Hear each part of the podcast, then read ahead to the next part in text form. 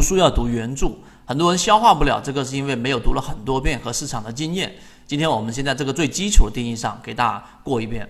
那某级别趋势的背驰将导致这个趋势的最后一个中枢的级别扩张，那么该级别更大级别的盘整，或者该级别以上级别的反趋势。哎，这样听起来是完全抽象，对吧？根本听不懂。那我用下面的这一段，然后画一个图，然后给大家去做一个讲解，大家就会很清晰了。我们先来看一下这个原著里面的定义是怎么样。首先用一个例子来说，就是例如说啊，一个五分钟的走势下跌，那么最终一个五分钟走势下跌，最终导致这一个通过一分钟级别和一分钟以下级别进行精准的定位。那么最终是可以找到背驰的精准的一个点的，也就是说，一个五分钟的下跌，待会我拿例子给大家看，一个五分钟的这一个下跌，对吧？然后形成再一个中枢，它要去形成一个我们所说的这种反弹，它必然它是一个我们所说的呃找到一个精准的背驰点的，这个背驰点就是我们前面说的，当股价。不，这个不断的往下走的过程当中，股价创了新低，而 MACD 这个地方并没有创新低，明白我的意思吗？这个叫做背驰点，它必然是在一个小级别上，它才会发生一个我们所说的背驰点啊，这个定义要明白。也就是说，五分钟的下跌的这一个趋势，给大家画一下，一个五分钟的下跌，它必然是有一个五分钟以下级别的背驰的这个点才能。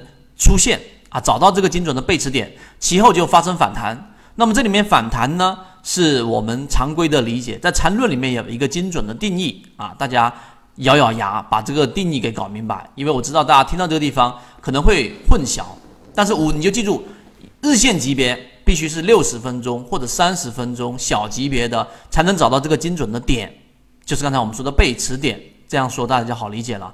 那刚才我们说它必然会有一个反弹，这个反弹呢，它有一个这一个明确的界定，这个界定里面第一点就是这一个趋势啊，最后的一个中枢级别的扩张，待会我给大家讲，也就是什么呢？当一只一个个股，然后呢它出现了一个所谓的反弹，那么必然是该趋势该趋势最后一个中枢级别的扩张是什么概念呢？我给大家画一画，看上面这里。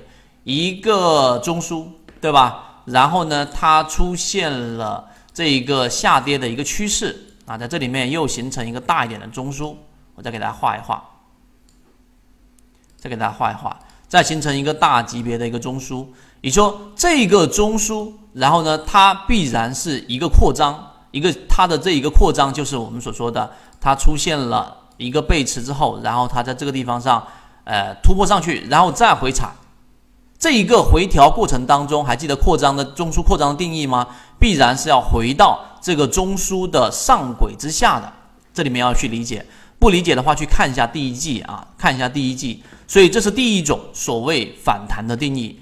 第二个，它会形成更大级别的一个盘整，跟这里面说的是一样的。第三个就是呃这一个级别以上的反趋势，就是它直接会形成一个。这个 V 型反转，那这里面我待会会拿到具体的一个定义给大家。所以你明白这一点之后，其中要理解的就是刚才我说的，要找到这个精准的背驰点，必须要在你操作的级别以下去寻找。这个是第一个，给大家把基准的定义和概念过一下，过一下。其实为什么我一定要拿这个地方来给大家去讲呢？你不理解这个，你就没办法去理解平常我们在筛选过程当中。去讲的一脚踹开盘论里面所说的中枢趋势和背驰的，你必须以一个趋势来看。所以我们在叠加上了，为什么叫残余散呢？你时刻要记住，它在一季报里面散户减少了百分之四十五之后，你在这一只个股上的交易才会有信心。所以这一个点上呢，大家要去理解，可能难在定义上你看的有点模模糊糊，但是你结合后面我的拆解之后，就更好的理解了。好，我们来进行第二个公关啊，第二个公关。就是第一类型买点的绝对流程，也是这一节课里面的核心中的核心。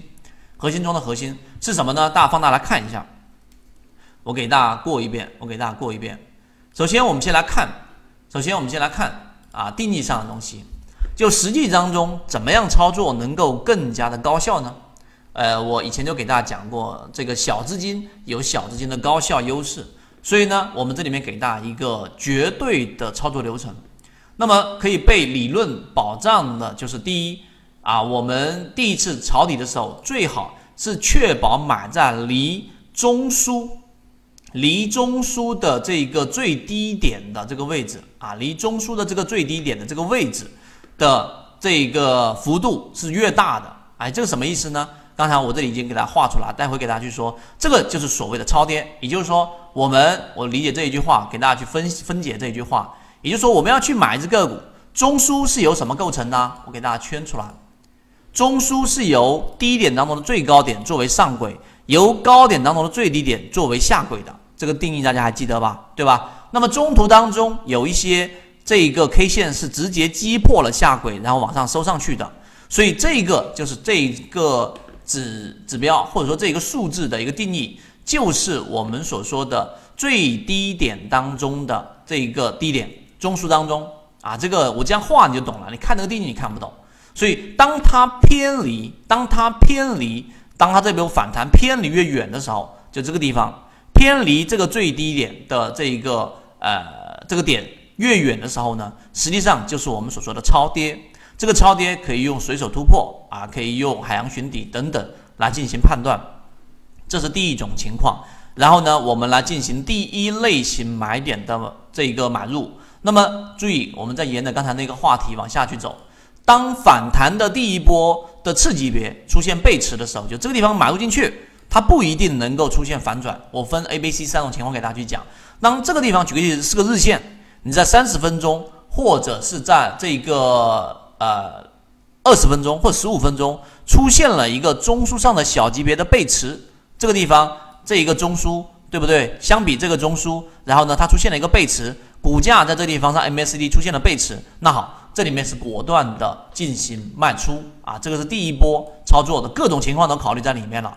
这里面大家要明白，如果这个位置还不能达到最后一个中枢，那么这只股票基本上就可以不考虑了。这是哪一种情况呢？这个情况就是我这里给大家画出来的、圈出来的这个位置，大家注意看，我给大家圈出来这个位置，也就是说这波反弹到这个地方，就是它的这一个背驰点了。那么它离中枢的这个我们所说的这个下轨还是有距离的，看到了没有？这个地方还是有距离的。我用一个黄色箭头给大家去标出来，这个所谓反弹的高点离这个中枢的下轨有距离。它一旦出现了背驰，那好，这一只个股我就果断的离场了，我就果断的离场了。所以这个是中枢第一类型买点的第一种情况，明白了吗？当它反弹不到。我们所说的这个中枢的这个位置，那么我们就必然的不考虑了，这是第一种情况，我给大家圈出来，基本上不考虑了。这一点呢，大 大家要明白，这是第一个地方，我不去给大家太多的去赘述了。你要理解整个三个情况，基本上操作上就不会啊有太多的犹豫。圈子有完整的系统专栏、视频、图文讲解，可以帮助大家建立完整的交易系统。系统进化模型，一步老墨财经公众平台，进一步系统学习。